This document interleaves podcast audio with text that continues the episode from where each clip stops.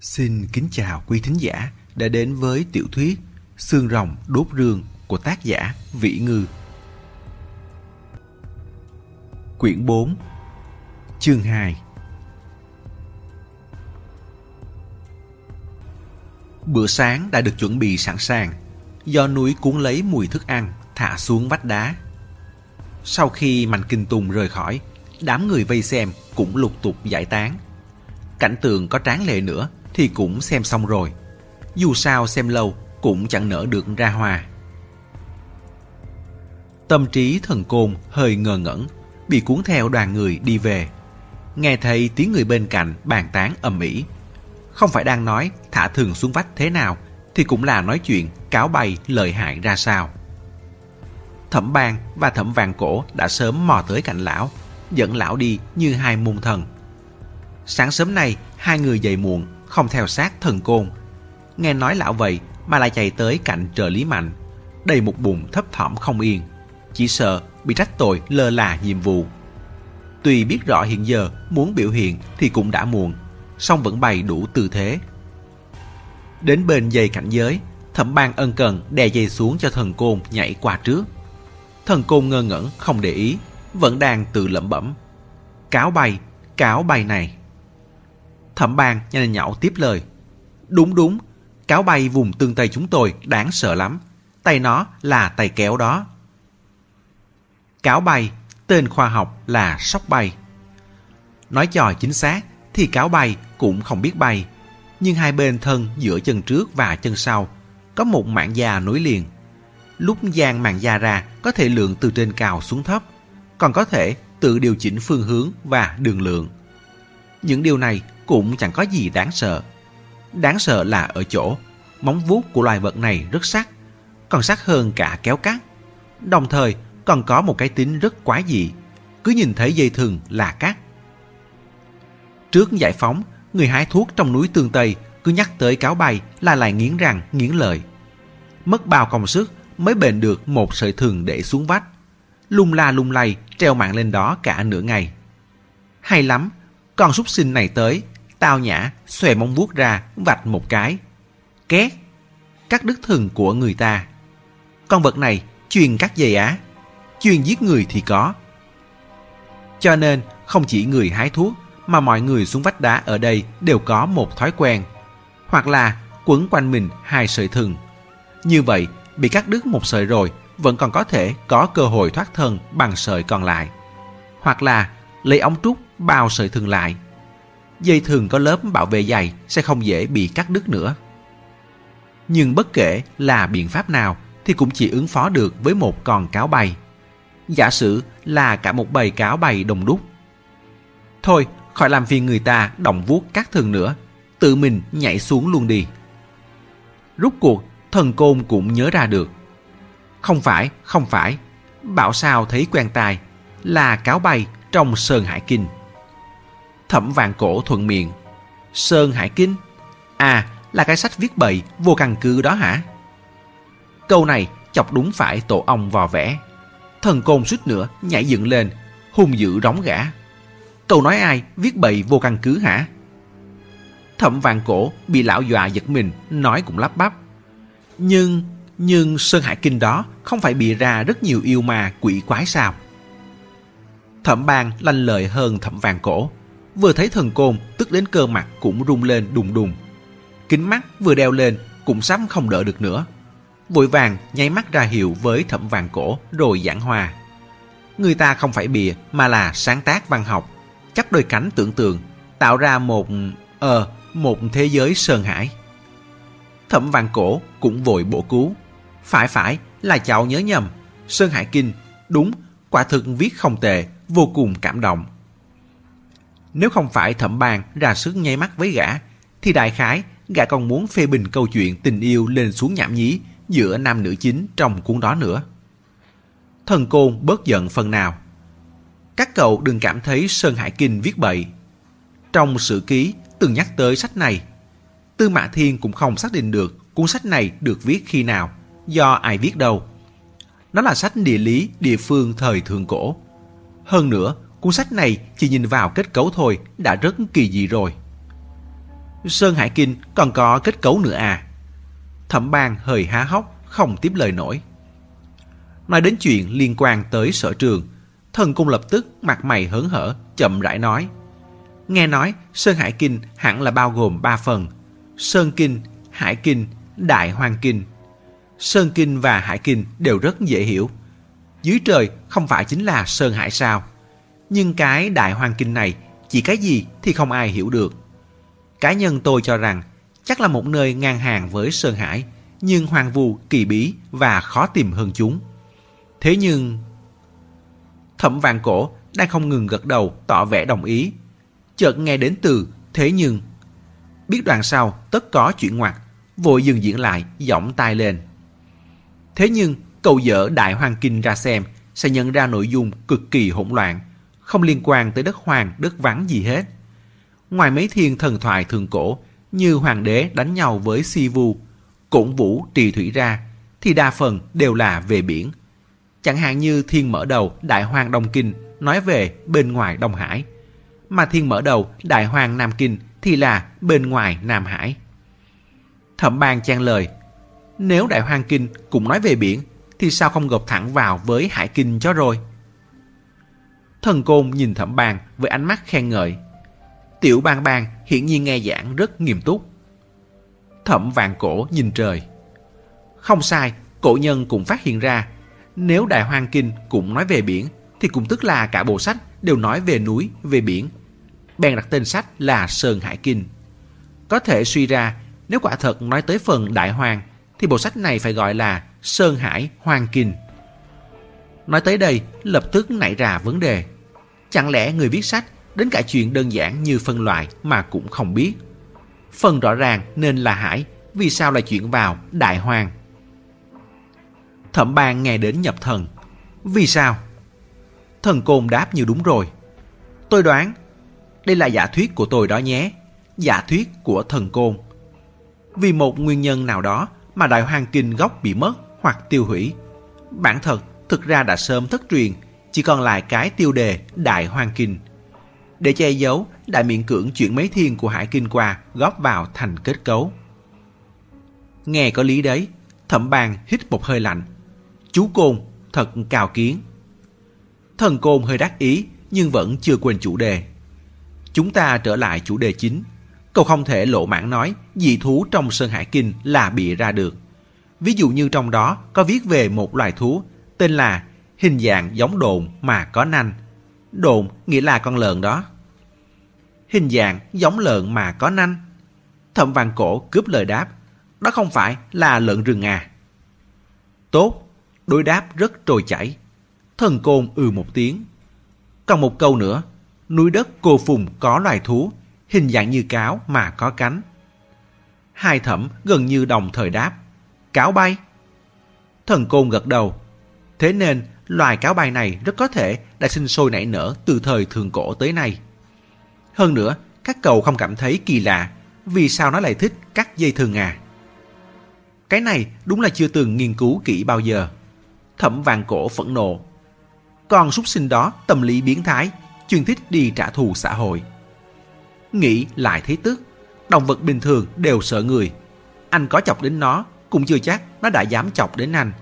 Chỉ có mình con súc sinh này là quái gì. Người ta đang yên đang lành thả thừng xuống vách.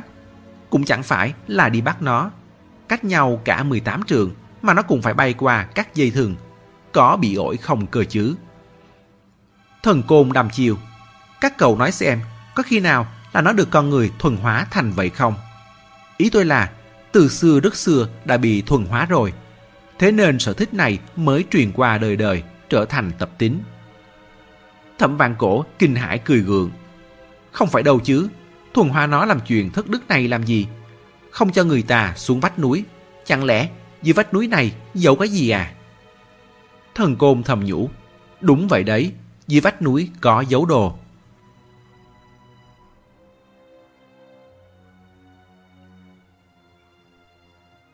Lúc trời sắp tối, nhóm Mạnh Thiên Tư mới đến được vách núi. Mặc dù trước sau đã phái hai đội nhỏ tiếp ứng ven đường, cũng có thể liên hệ bất cứ lúc nào qua điện thoại vệ tinh. Song Mạnh Kinh Tùng vẫn cứ nơm nớp cả ngày. rất sợ vừa cúp máy, Dương Nghiệt Bạch Thủy Tiêu sẽ bám dài như đĩa. Một lần nữa quấn lấy Mạnh Thiên Tư. Thế là nhìn được không đến nửa giờ sẽ là gọi qua hỏi tiến triển. Nên biết rằng đi xuyên rừng cũng chính là đi đường tắt ngắn nhất. Tránh không được phải leo trèo đu vượt. Nửa giờ căn bản còn chưa bắt đầu vào được bao lâu. Sau cùng Mạnh Thiên Tư bị hỏi đến phát phiền, rầy y. Có phải ngoài gọi điện ra, anh không còn việc gì khác nữa, đúng không? Đúng vậy, đương nhiên rồi. Đoàn người đóng quân trên vách núi, không có cô thì còn làm gì thêm được nữa. Cô là lá bùa có thể phòng thú núi, là viên thuốc an thần đáng tin cậy. Không có cô mở đường, bên này đến thường treo SRT cũng không dám thả xuống, sợ bị cáo bày cắt mất. Có điều, lời này chỉ có thể nói thầm trong lòng, cũng không thể đáp phải được. Rút cuộc, cũng trông thấy cô xuất hiện. Cả doanh trại đều náo động. Chuyện đồng thu núi đêm qua đã được truyền đi vô cùng kỳ diệu. Bao người bóp cổ tay, hận mình không có phúc được thấy. Nhìn mấy người khu đóng khập khiển máu me, chẳng những không thông cảm mà còn hâm mộ đến độ gần như đố kỵ. Cánh tay tần từ khoác một chiếc áo khoác, chạy vội ra, vượt lên trước đám mạnh kinh tùng. Từ xa đã gọi, thiên tư, thiên tư. Lại dụ áo khoác ra, nào mau khoác thêm đi. Nhìn cái mơ áo rách, quần manh này trên người cô xem, cần hắn đứng ra cứu vãn lại hình tượng gấp. Nhân lúc hắn lo liệu giúp cô mặc áo khoác, Mạnh Thiên Tư nhỏ giọng hỏi, trong tôi nhếch nhác lắm à. Tân Từ cũng nhỏ giọng, ăn ngày nói thật. Khí sắc không tốt, mắt thâm quần, nhưng mà vẫn mang một phong cách khác, cũng không tệ lắm. Quan trọng là thần thái. Thần thái áp đảo tất thảy. Chỉ cần có thần thái, quần mắt có thâm, có nhăn, thì dù ánh mắt mệt mỏi, mặc đồ không vừa người thì vẫn đẹp. Định nghĩa đẹp rất phong phú. Tuyệt đối không phải chỉ ở lớp trang điểm hay làn da hoàn mỹ. Mắt từng từ, hắn có thể xuyên thấu mọi lớp ngụy trang bề ngoài, nhìn thẳng vào cốt lõi. Đang nói chuyện, ánh mắt dừng lại ở băng vải trên chân cô. Băng vải này vốn là quà quýt xé từ quần áo ra. Đoạn đường này phải vượt núi băng rừng. Sau một ngày đã bẩn đến không thể nhìn nổi. Máu cũng hơi thấm ra. Tân từ như bị bò cạp đốt. Trời ơi, vết thương cô để vậy sẽ bị nhiễm trùng đấy. Mau mau, vào trong đi, tôi xử lý cho cô. Hắn nửa đẩy, nửa kéo cô đi. Chưa được hai bước đã đụng phải đám mạnh kinh tùng. Lại là một trận ân cần thăm hỏi. Sau cùng, cả đám người vội vã như sao vây quanh trang rước cô về lều. Tràng huyền náo này nhanh chóng lắng xuống, chỉ còn lại một mình gian luyện. Giang luyện vẫn chưa kịp tỉnh táo lại. Mới nãy leo lên vách núi, còn chưa kịp thở xong thì đám người đã vây lấy kéo Mạnh Thiên Tư đi. Rồi lại một đám người cẩn thận, từng ly từng tí khiến mấy người khu đóng bị thương đi. Chỉ có hắn là không ai ngó ngàng gì. Đại khái là vì không biết hắn. Thỉnh thoảng có mấy người tình mắt nhận ra, lại càng không qua chào hỏi, chỉ kéo đồng bạn rỉ tai thì thầm. Kia không phải là người bắt cóc cô Mạnh à? Sao hắn cũng tới? Không ai biết có nên tiếp đại hắn hay không, hay nên tiếp đại hắn với thái độ thế nào. Bình thường gặp phải tình huống này sẽ đi xin chỉ thị của Mạnh Kinh Tùng và Liễu Quang Quốc. Nhưng hai người đó đang bận biểu xoay quanh Mạnh Thiên Tư, không rảnh để ý tới những cái khác. Thành ra, gian luyện bị bỏ rơi ở đây. Hắn hơi lúng túng, vào không được, đi cũng không xong. Những ánh mắt liếc tới cũng dần không mấy hòa nhã. Điều này cũng hợp tình hợp lý. Ai bảo hắn trói người ta đi trước mặt bao người chứ? Không thể làm gì khác ngoài từ dễu cười. Rồi lại cười. Lát sau, rút cuộc hắn cũng phát hiện ra một điều thú vị. Hắn đứng đây như cột mặt trời vậy. Ánh nắng chiều chiếu xiên xuống. Cái bóng hắn kéo dài trên mặt đất, hệt như đồng hồ nhật quỷ. Đứng lâu thêm lát nữa, có phải cái bóng sẽ như kim chỉ giờ của đồng hồ báo thức, từ từ lệch đi không? Hắn nhìn chăm chú một hồi, bản thân cũng thấy phát chán, lại thôi. Nghĩ một lúc, thò tay vào túi quần, lấy một đoạn cành cây ra. Đây là đêm qua Mạnh Thiên Tư cho hắn. Thảo dược cũng thật sự thần kỳ.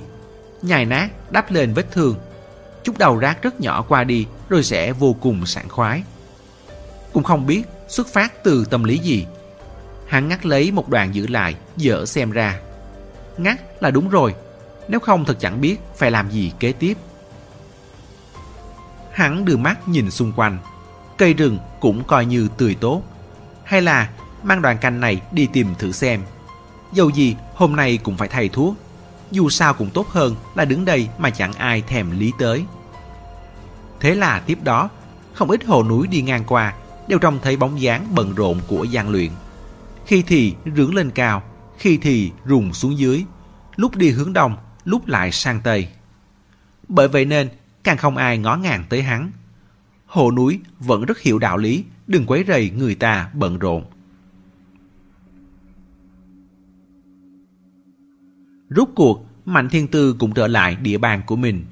Vô số chuyện cần làm. Không nói tới những cái khác. Cô đã hai ngày không đánh răng rửa mặt rồi. Cả người trên dưới đều là máu me bùn đất. Sờ lên dính dớp nhạo nhoét. Lúc không thể để ý thì tất nhiên là phải chịu đựng. Nhưng lúc có thể để ý thì lại chẳng chỉnh trang bằng chết.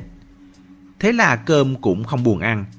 Tắm rửa gội đầu trước rồi rửa vết thương thầy thuốc Đến lúc làm xong, trời đã tối mịt. Cuối cùng, thay một bộ quần áo sạch sẽ, cả người nhẹ nhàng, khoan khoái ngồi xuống. Bên cạnh, tần Từ vẫn còn đang gỡ mặt nạ giấy ra khỏi vỏ cho cô. Cảm giác ấy như thoát thai hoán cốt. Sự dễ chịu ấy có là thần tiên cũng không đổi. Mạnh Kinh Tùng bưng khay vào. Bên trên là bữa ăn của Mạnh Thiên Tư. Bát đĩa cao thấp, từ món chính đến rau dưa ăn kèm, đến canh, đầy đủ mọi thứ. Hương vị chắc chắn là không tệ. Chỉ ngửi thôi, cô đã thèm nhỏ dãi rồi. Tân Từ gỡ một mảnh mặt nạ ra, cẩn thận dán lên cho Mạnh Thiên Tư. Thiên Tư, lão Mạnh còn định không dẫn tôi theo đấy. Tôi khóc lóc vang này mãi mới theo được. Tôi nói chứ, nếu không phải là tôi mang quần áo vật dụng hàng ngày của cô theo, thì giữa núi rừng hoang dã thế này, cô tìm đâu ra đồ để thay. Tâm trạng Mạnh Thiên Tư đang rất sung sướng, nghe gì cũng thấy có lý. Đúng vậy. Mạnh Kinh Tùng tức tối liếc xéo Tân Từ. Thái giám đúng là thái giám, lúc cấp bách thì chẳng làm được gì. Tình thế vừa ổn định một cái là bắt đầu làm trò. Y ho khẽ hai tiếng. Thiên Tư, tôi mang đồ ăn cho cô này. Cô bị thương, phải ăn nhiều chút. Mạnh Thiên Tư ừ một tiếng, nghiêng mặt qua để tiện cho Tân Từ dán mặt nạ bên còn lại cho cô. Chợt nhớ ra điều gì. Thu xếp cho gian luyện chưa? Anh ta cũng bị thương như khu đóng, ăn uống cũng phải chiếu cố chút. Gian luyện Mạnh Kinh Tùng hơi sửng sốt, qua loa đáp. Chắc thu xếp rồi. Mạnh Thiên Tư ngước lên nhìn y. Cô đã quá quen thuộc Mạnh Kinh Tùng. Nghe giọng điệu thôi là biết ngay chuyện này vẫn chưa xử lý xong. Thu xếp rồi là thu xếp rồi, còn thêm một chữ chắc. Có ý gì? Mạnh Kinh Tùng giải thích. Tôi không để ý lắm, đó giờ vẫn luôn bận rộn ở đây. Chắc là liệu Quang Quốc đã thu xếp rồi. Mạnh Thiên Tư nói, đừng có chắc là. Anh gọi anh ta qua đây hỏi cho rõ đi. Mạnh Kinh Tùng ra ngoài cửa, bảo người gọi Liễu Quang Quốc đến. Liễu Quang Quốc không hiểu ra sao. Tôi không thấy cậu ta đâu, Tôi tưởng trợ lý Mạnh thu xếp rồi chứ. Mạnh thiên tư nhíu mày. Anh tưởng anh ấy, anh ấy tưởng anh. Thế người đâu, giờ đang đâu rồi? Mạnh Kinh Tùng không cho là đúng. Người lớn đùm thế rồi, sao mất tích được? Doanh trại nhiều lều vậy, có lẽ đã vào lều nào đó ngủ rồi. Mạnh Thiên Tư gỡ mặt nạ mắt ra, đứng dậy. Sao có thể? Giang luyện không có thói quen ngửa tay đi xin. Đêm qua, Cô đã nhìn ra, hắn thà bằng bỏ vết thương qua loa, cũng không đi xin khu đóng một nhánh thảo dược. Nơi này là doanh trại của quỷ non. Không ai hỏi hàng gì tới hắn, hắn sẽ tự mình đi tìm chỗ ngủ sao. Không chừng đang ở đâu hưởng gió lạnh rồi.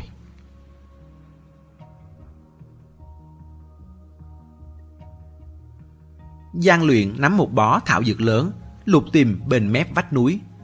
Loài thảo dược này kén địa hình, trên vách núi không có, bên sườn dốc bên dưới thì lại có không ít. Mới đi được hai bước, ngẩng đầu lên, đằng trước chinh in một bóng đen làm Giang Luyện sợ hết hồn. Có điều, nương ánh đèn năng lượng mặt trời của doanh trại, hắn nhanh chóng nhận ra đó là Mạnh Thiên Tư. Cô đại khái đã rửa ráy xong, mái tóc dài xõa tung. Gió đêm thổi qua, đưa đến mùi dầu gội đầu thoang thoảng, rất dễ chịu. Giang luyện cất tiếng chào cô. Cô Mạnh.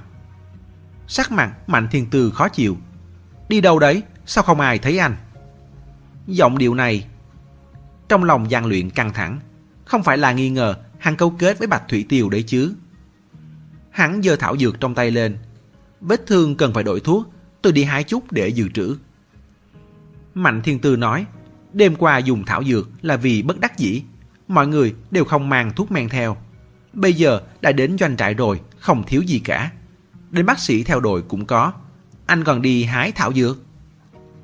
Giang luyện nhất thời ngẹn lời, thoáng im lặng, tìm được một cái cớ tương đối hợp lý. Cái này dùng rất tốt, thuần thiên nhiên. Mạnh thiên tư ở một tiếng, đổi chủ đề. Ăn chưa? Giang luyện hàm hồ đáp. Ăn chút quả mọng rồi, cũng không đói lắm. Mạnh thiên tư ừ một tiếng, vô tình hữu ý liếc qua bụng hắn. Không biết vì sao mà Giang Luyện cảm thấy không yên lòng, vô thức sờ lên bụng. Không hổ là bụng ruột nhà nuôi, không để hắn phải mất mặt. Nếu như nó rột rột hai tiếng không hợp thời, thì xấu hổ chết thôi. Giọng cô vẫn không mặn không nhạt. Vậy đêm nay anh ở đâu? Xem ra là không định sắp xếp cho hắn ở.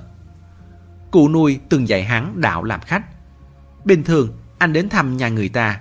Nếu người ta thật sự muốn giữ anh lại, thì không cần anh nói cũng đã sớm nhiệt tình thu xếp xong xuôi rồi. Giả sử không có ý giữ anh lại qua đêm, thì sẽ khách khí hỏi một câu. Đêm nay anh ở đâu thế? Ý ngầm là nhà tôi cũng không có chỗ cho anh ở. Giang luyện cười cười, ra vẻ không sao cả, ra dấu xung quanh. Ở đâu mà chẳng được, có cây là có giường. Hai đêm trước đều ở thế mà. Mạnh thiên tư lại ở một tiếng, âm cuối kéo dài thật dài. Vậy thì tốt. Cô xoay người trở lại lều. Đi hai bước lại dừng lại. Lát nữa tôi sẽ bảo người đưa anh bình xịt chống côn trùng. Trong núi hoang nhiều mũi, nhớ xịt nhiều chút.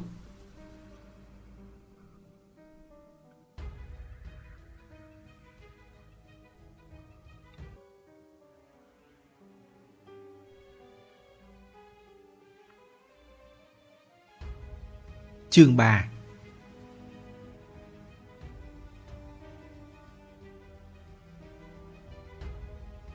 Đưa mắt nhìn Mạnh Thiên Tư rời đi, Giang Luyện hơi hầm hực. Hắn quệt mũi một cái, nhìn về phía doanh trại sáng trừng ánh đèn. Trong lòng hơi hơi chua xót. Nhiều lều như vậy mà không chia cho hắn một góc. Cơ mà cũng may, hắn an ủi mình, còn có bình xịt côn trùng. Ngu gì không lấy, Hắn chờ tại chỗ, lại thương yêu xoa bụng. Lát sau, có người vội vã chạy tới, gọi hắn.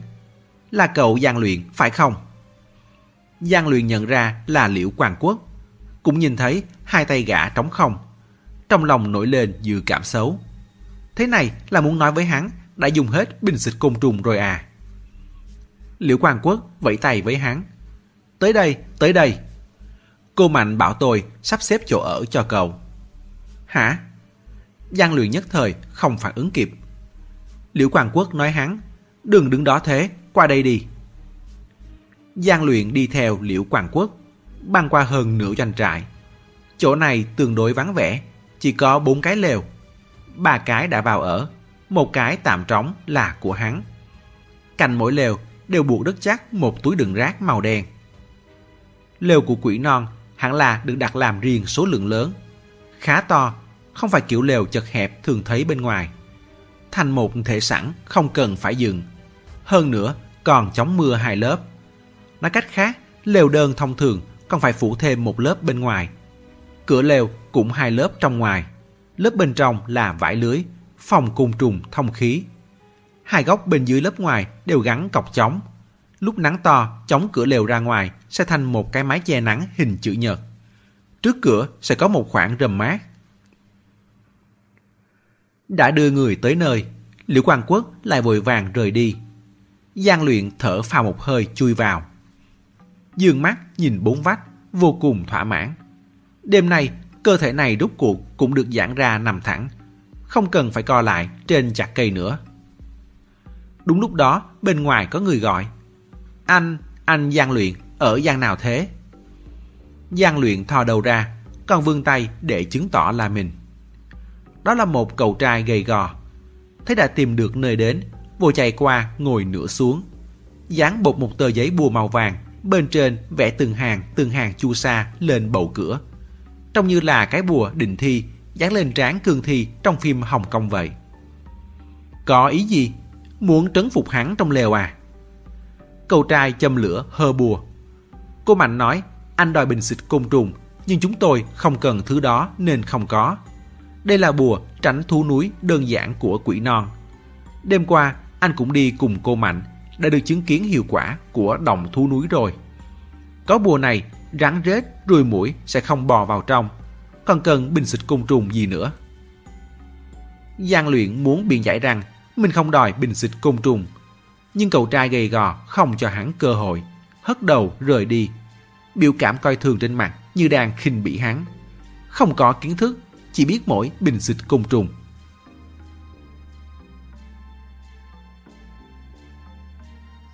Gió đêm thổi qua, tấm bùa dáng siêu vẹo kia kêu loạt xoạt. Giang luyện giữ lấy góc bùa nhìn kỹ. Hoa văn này nhìn quen ghê, hơi giống hoa văn trên một mảnh chuông vàng của Mạnh Thiên Tư mà hắn từng sao chép lại. Chỉ là đã được đơn giản hóa đi rất nhiều. Thì ra đây là tránh thú núi. Chính loại bùa của quỷ non. Bây giờ, hắn ít nhất đã biết được hai loại. Động thú núi và tránh thú núi. Bên ngoài lại vọng tới tiếng gọi. Cậu, cậu Giang luyện, ở Giang nào thế? Lần này không cần hắn thò đầu ra, người ta đã tự tìm được rồi. Đó là một ông chú thấp béo, cầm theo một cái túi ni lông. Tuổi chừng 50, nhìn cũng biết là dân kỹ thuật chứ không phải dân lao động tay chân. Người kia ngồi xổm xuống, quay về phía cửa, dốc túi ni lông ra nghe rào rào. Đồ bên trong bày ra đất. Đều là vật dụng y tế gian luyện chỉ liếc sơ qua thôi đã thấy có băng gạc, cồn, còn có thuốc mỡ, chống nấm, trị nhiễm trùng và thuốc uống.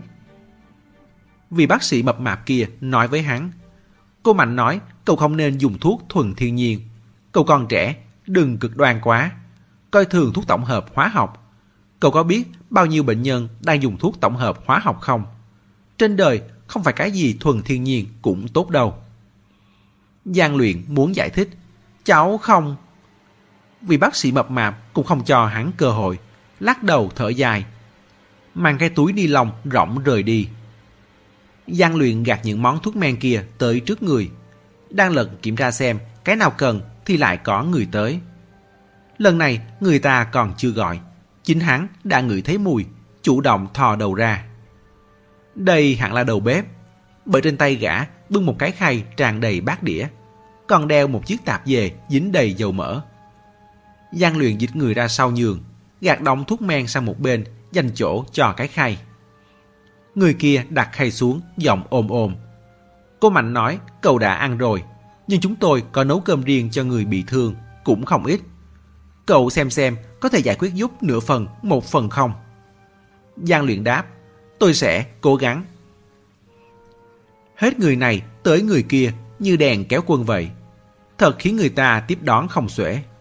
Tuy rằng mỗi người đều có hiểu lầm với hắn, mà hiểu lầm này ác hẳn là do Mạnh Thiên Tư lửa cháy thêm dầu. Giang luyện cảm thấy hợp tình hợp lý. Mạnh Thiên Tư mà. Hắn nhìn đồ bày trước mặt. Sau cùng tất cả đều nhường chỗ cho nhu cầu sinh lý. Dù sao thì người cũng lấy ăn là trời. Cơm cho người bị thương quả thật rất phong phú. Hơn nữa món nào cần nhiều dầu là nhiều dầu. Món nào cần đậm tương là đậm tương. Không giống món thanh đạm bình thường về mặt ý nghĩa. Giang luyện mới nếm hai miếng đã hoàn toàn bị khơi dậy toàn bộ cơn thèm ăn. Một anh chàng hai mươi mấy tuổi đầu, đúng đang độ tuổi ăn, tuổi ngủ. Mấy ngày này hắn ngủ không ngon giấc, lại chỉ có thể ăn chút quả mọng hoang dã. Đã sớm nín hỏng người rồi. Đang ngấu nghiến nhồm nhòm, trên đầu chợt bay xuống một câu lạnh lùng. không phải là không đói à? Người gian luyện cứng đờ. Lát sau, hắn nửa bưng bát, chậm rãi ngẩng đầu lên. Mạnh Thiên Tư đang từ cạnh cửa. Từ trên cao nhìn xuống hắn với ánh mắt khá là kiêu ngạo. Cô mặc một chiếc áo khoác bò. Vì khoanh tay nên lớp vải bò rất tùy ý, co lại, men theo đường cong cơ thể, làm nổi bật lên sự thoải mái của cô, cũng làm nổi bật sự lúng túng của hắn. Giang luyện mở miệng, à. Mạnh thiên tư ra hiệu, bảo hắn đừng nói vội, rồi chỉ chỉ khóe miệng hắn. Dính cơm kìa. Mẹ nó, còn dính cơm, còn gì là hình tượng nữa. Giang luyện rất bình tĩnh, giơ tay cầm đũa lên, dùng đốt ngón tay gập lại, đẩy mạnh hạt cơm vào miệng. Vẫn cố gắng cứu vãn chút ít. Chuyện này tôi muốn giải thích. Mạnh thiên tư khẽ hư một tiếng, xoay người bỏ đi. Gió núi truyền đầy đủ cả câu cô quăng lại tới. Đến chết vẫn sĩ diện. Cô ngẩng cao đầu, một đường trở về. Băng qua doanh trại tranh tối tranh sáng. Ven đường lục tục có hồ núi nhường đường cho cô. Cô cũng không ngừng gật đầu đáp lại. Cho đến khi đi tới bên bóng tối bên lều mình. Thấy xung quanh không có ai. Càng nghĩ càng thấy buồn cười. Nhìn không được, cười phì một tiếng. Đúng lúc Mạnh Kinh Tùng vén cửa lều đi ra. Ánh đèn vàng dịu trong lều theo đó tuôn ra ngoài. Vừa vặn bao phủ lấy Mạnh Thiên Tư. Người cười lên vốn rạng rỡ. Huống chi cô còn xinh đẹp. Hơn nữa có sắc đêm làm nền. Ánh đèn tô điểm. Cảnh tượng đó đẹp như một bức họa vậy. Ai xem cũng sẽ đều cảm thấy thư thái vui vẻ. Mạnh Kinh Tùng không khỏi mỉm cười lây hỏi cô. Thiên Tư, chuyện gì mà vui thế? Có người à? Mạnh Thiên Tư sơ sơ thu lại nụ cười. Cô ngẩng đầu, hất lọn tóc rủ xuống bên mặt ra sau vai, đáp. Không có gì, cười chơi thôi. Mạnh Thiên Tư đi rồi, Giang luyện được mặt bừng bát một lúc. Ăn hay không ăn đây? Ăn đi, dù sao cũng đã bị dẻo cợt rồi. Không ăn cũng chẳng thể cứu vãn được cái gì. vả lại, mỗi hạt cơm đều là khổ cực, không nên lãng phí. hằng tiếp tục vùi đầu vào ăn. Đang ăn hăng say thì ở cửa lại có người nói Cậu là khách của quỷ non. Mẹ nói chứ, nữa à, hắn còn tưởng Mạnh Thiên Tư tới là hết rồi chứ. Không ngờ vẫn còn một người áp cuối. Giang luyện nuốt miếng cơm xuống, bất đắc dĩ ngẩng đầu. Cạnh cửa lộ ra một cái đầu. Dù chỉ là đầu, nhưng cũng đã khiến người ta khắc sâu ấn tượng. Người này chừng 4-50 tuổi, tóc quăn, trên sóng mũi đội một chiếc kính gọng đen mới toanh, phối với nhau nhìn cứ hài hài, thân mình. Trong doanh trại có rất nhiều nguồn sáng, dù cách lều nhưng vẫn có thể lờ mờ nhìn ra cái bóng thân thể người này chiếu ra. Hay lắm, thật không dễ dàng, là từ cách vách bẻ người qua. Xem ra người này là hàng xóm của hắn. Giang luyện chần chừ, ừ một tiếng. Người kia hớn hở ra mặt. Khéo ghê, tôi cũng thế. Bên ngoài kia đều là quỷ non. Họ là người một nhà. Tôi một khách ngoại lai, mất tự nhiên chết được. Tôi tên Thần Côn. Cậu thì sao? Cũng là khách của quỷ non. Giang luyện nghĩ ngợi một chút, lập tức hiểu ra. Hèn chi hắn cảm thấy vị trí mấy lều này hơi hẻo lánh. Hóa ra là để cho khách lạ ở. Xem ra quỷ non phân chia nội ngoại thân sơ rất rõ ràng. Hắn xa cách nhưng không mất lễ đồ đáp. Giang luyện. ô Giang luyện à. Thần côn làm như vô cùng quen thân. Nhín người vào thêm một chút. Lúc trước chỉ có đầu xâm phạm. Hiện giờ hơn nửa người đều vào chiếm đóng rồi. Cậu sống có đẳng cấp ghê. Thế à, cả người nhếch nhác thế này mà cũng nhìn ra được sống có đẳng cấp. Chắc là thắng ở chỗ khí chất. Giang luyện suýt nữa hé ra một nụ cười khoe khoang. Ban nãy tôi ở trong lều nghe thấy, cậu uống thuốc cũng phải là loại thuần thiên nhiên. Giang luyện suýt không cầm nổi bát. Thần côn tấm tắc cảm thán. Tôi từng thấy người ta ăn kén này kiên kia. Nguyên liệu nấu ăn phải hữu cơ, không bón phần hóa học, hoặc là phải dùng nước suối tưới. Trước này chưa từng nghe nói uống thuốc cũng phải thuần thiên nhiên. Lúc đó tôi đã cảm thấy làm quen với người như vậy thật sự sẽ rất đặc biệt. Nếu không phải vẻ mặt thần côn chân thành, thì Giang Luyện đã gần như cho rằng người kia tới là để trào phúng hắn rồi. Hắn cũng không biết phải tiếp lời thế nào. Đành ra hiệu, mình vẫn đang ăn cơm, thuận miệng nói. Chỗ này họ cái gì cũng đầy đủ, món gì cũng có. Nếu là bình thường thì chỉ có thể ăn lương khô thôi. Đúng đó, thần côn như không biết thế nào là ám chỉ, từ từ bò cả người vào. Vừa khoanh chân ngồi xuống đã bày ra dáng vẻ nhiệt tình, buồn chuyện. Họ làm ra gì và này nọ lắm đó. Dưới vách núi chính là dưới đó ấy. Lão trỏ tay xuống dưới. Có một đài bản doanh số 1. Xe đều đổ ở đó. Có thể vận chuyển gà vịt, thịt cá, rau dừa tươi mới đến bất cứ lúc nào. Cậu có ở trên đây lâu hơn cũng không sợ không có cơm nóng ăn.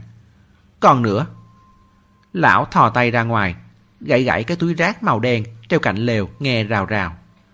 Cậu nhìn cái túi rác này đi, đặc biệt dày. Đây rồi thì buộc miệng thả xuống, vô cùng bảo vệ môi trường. Trên người họ đều mang theo gậy đốt vùng, còn có dao nữa. Trước đó tôi còn tưởng là dùng để đối phó với giả thú. Hỏi rồi mới biết, người ta là quỷ non, không làm tổn thương thú. Tôi rất thích những quan niệm này. Cậu biết không? Lão sắp lại gần gian luyện, thần thần bí bí. Tôi có hơi muốn gia nhập vào quỷ non. Quỷ non người ta đâu có chính sách thông báo tuyển dụng đâu. Giang luyện đáp, chúc chú thành công. Hắn đã nhìn ra khả năng có thể thông qua ám chỉ ngôn ngữ bảo người này đi là không cao. Nói trắng ra, quá lại đắc tội người ta. Dù sao, người ta mới là khách quỷ non thứ thiệt. Không giống hắn, danh không chính, ngôn không thuận. Kệ đi, lão nói chuyện của lão, mình tập trung vào ăn là được. Giang luyện chỉ coi như lão không tồn tại. Thần Côn lại nghiêm túc suy tính việc này. Gia nhập vào quỷ non thật sự vô cùng có lợi. Nghe nói họ có chi nhánh ở mọi núi lớn, bao ăn bao ở, còn cung cấp trang bị. Có hậu thuẫn chống lưng tốt như vậy. Công việc nghiên cứu tìm tòi của lão, lo gì không thể tiến triển siêu tốc. Cơ mà, lão không ưa mạnh thiên tư kia lắm. Lúc mới đầu, cô ta đeo chụp mắt, nói với lão là bên mắt trái có con người kép. Hôm nay, lúc lên vách núi, lão rõ ràng nhìn thấy chỉ có một con người. Người bên cạnh lúc vui lúc rầu. Giang luyện cũng không để ý, nhanh chóng ăn hết khay, lại gõ gõ cạnh khay, nhắc nhở thần côn nhường đường, mình phải đi trả lại khay cơm. Bấy giờ, thần côn mới phản ứng được, dùng cả tay cả chân bò ra nhường chỗ cho hắn. Lại hỏi, thế cậu tới đây làm gì? Giang luyện đáp, làm chút việc. Hắn hơi hợt đá lại bóng về, chú thì sao? Thần côn vậy mà lại tiếp bóng rất nghiêm túc. Tôi á, tôi tìm rương. Giang luyện ngỡ ra, lát sau buông khay ngồi lại về chỗ. Chú muốn tìm rương gì? Thần côn hoàn toàn không đề phòng. Ngoài việc Tiễn Quỳnh Hoa dặn không thể nói chuyện liên quan đến túi mật núi ra ngoài, thì những phần khác hầu như đều tuôn ra hết.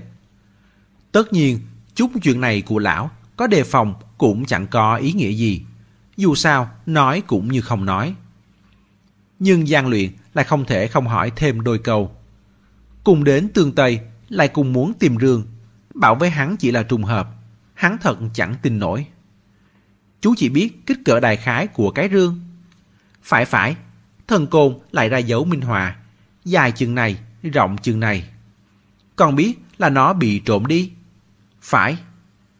Vì sao chú cảm thấy nó bị trộm đi? Thần côn bị hỏi ngàn, hồi lâu sau mới trả lời. Thì là cảm giác. Giang luyện lắc đầu. Là cảm giác trong mơ của chú kéo dài tới hiện thực. Nhưng mặc dù là ở trong mơ thì cảm giác cũng sẽ không vô duyên vô cớ nảy sinh. Dù sao cũng phải dựa vào hoàn cảnh nhất định. Lúc đó nhất định là chú đã nhìn thấy điều gì đó. Có điều sau khi tỉnh lại thì quên mất, chỉ nhớ được cảm giác. Nói có lý lắm thần côn nhíu mày. Mấy ngày, lão mơ khá nhiều lần. Trong mơ, bản thân lăn lộn ở những chỗ khác nhau tìm rương, hoặc là sa mạc Tây Bắc, hoặc là ở dốc phường tử trên núi Tần Lĩnh, hoặc là ở trong cái động mà mình từng anh dũng dùng dao chém chết cổ trùng. Đại khái, những cảnh tượng này đều là những nơi lão từng tự mình đi qua. Móc nối với những chuyện lão làm trong mấy năm trước, khiến sự chú ý của lão chỉ chăm chăm vào những cảnh tượng này. Bản thân cũng không nghỉ ngơi cẩn thận xem. Tại sao mình cảm thấy cái trường đó là bị trộm? Mà những người nghe lão kể chuyện này, bạn bè đã sớm nhìn quen lão lúc thần lúc quỷ. Nghe lão nói chỉ như gió thoảng bên tai. Người xa lạ lại cảm thấy đầu óc lão chập mạch, cho rằng lão không bình thường. Nói năng điên khùng, chỉ cười cho qua chuyện. Trước này, chưa từng có ai thực sự suy nghĩ về lời lão nói, sau đó đưa ra nghi vấn. Vì sao chú lại cảm thấy cái rừng đó là bị trộm? Dù sao cũng phải có lý do chứ. Lão trợn mắt, hơi há hốc. Ánh mắt dần tan rã, thỉnh thoảng lại nhíu mày như đang cố nhớ lại cái gì. Lão thật sự là sau khi nghe từ trong miệng tiễn Quỳnh Hoa ba chữ túi mật núi mới bắt đầu mơ thấy giấc mộng tìm rương kia.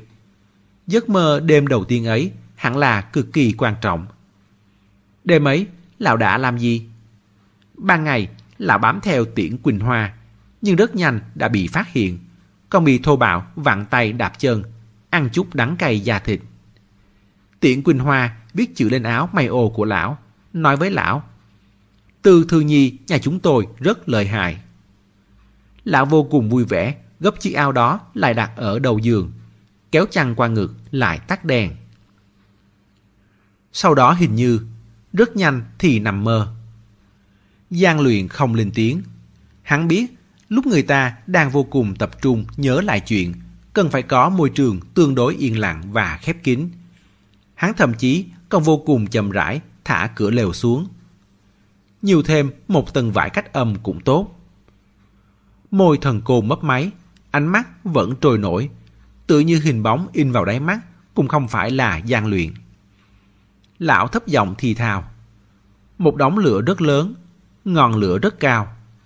Thực ra không phải một cái rương mà là rất nhiều cái, chất cùng một chỗ. Nhìn không rõ, đều chỉ có thể nhìn thấy được đường nét. Tất cả đều dài chừng này, rộng chừng này rất nhiều. Tim gian Luyện đập dồn, hắn nín thở. Không sai, lúc nhà họ huống chạy nạn cũng mang theo rất nhiều rương. Theo lời cụ nuôi hắn nói thì phải hơn 30-40 cái. Còn có bóng người, cũng nhìn không rõ. Chỉ biết là có người cũng rất nhiều. Có người đứng bền đóng lửa, cũng có người đứng bền đóng rương. Là đám thổ phỉ kia sao? Giang luyện thầm rùng mình, sau khi họ cướp tài vật xong, đã đốt hết những cái rương vô dụng. Vậy tòa thuốc thì sao? Có khi nào thổ phỉ cảm thấy không có giá trị gì, cũng vứt lại đốt đi rồi không? Hắn muốn truy vấn, lại cố nhìn xuống. Trạng thái của thần côn bây giờ gần như là mộng du, không nên quấy nhiễu. Thần côn bỗng trợn trừng mắt. Oa, con chim lớn quá. Không đúng, không đúng, là cái bóng của một con chim được ánh lửa chiếu lên vách núi. Lớn quá, cao những mấy trường, còn đang chuyển động. Giang luyện nín nhìn. Ánh sáng chiếu rọi, quả thực có khả năng phóng to cái bóng của vật thể. Đó cũng là nguyên tắc hoạt động của máy chiếu. Có lẽ ở hiện trường thiêu rương nhà họ huống của thổ phỉ, có một con chim xâm nhập vào. Nhưng thần côn lại đi dây dưa với con chim. Cũng không giống chim lắm, đầu hơi giống gà. Không không, trên đầu còn hơi có cái gì đó, hơi giống lông còng, giống giải phóng. Cũng không phải, đẹp hơn giải phóng nhà mình. gian luyện như lọt vào sương mù dày đặc. Giải phóng nhà mình, không phải là vào năm 1949 à. Sao thứ gì đó trên đầu con chim lại có thể đẹp hơn cuộc giải phóng của Trung Quốc? Cái này căn bản là không thể đem ra so sánh mà. Hết chương 3. Mời quý thính giả tiếp tục theo dõi chương 4 trong audio tiếp theo. Để ủng hộ kênh, quý vị có thể để lại bình luận, cũng như chia sẻ, hoặc có thể ủng hộ tài chính trực tiếp về các địa chỉ đã được ghi ở phần mô tả.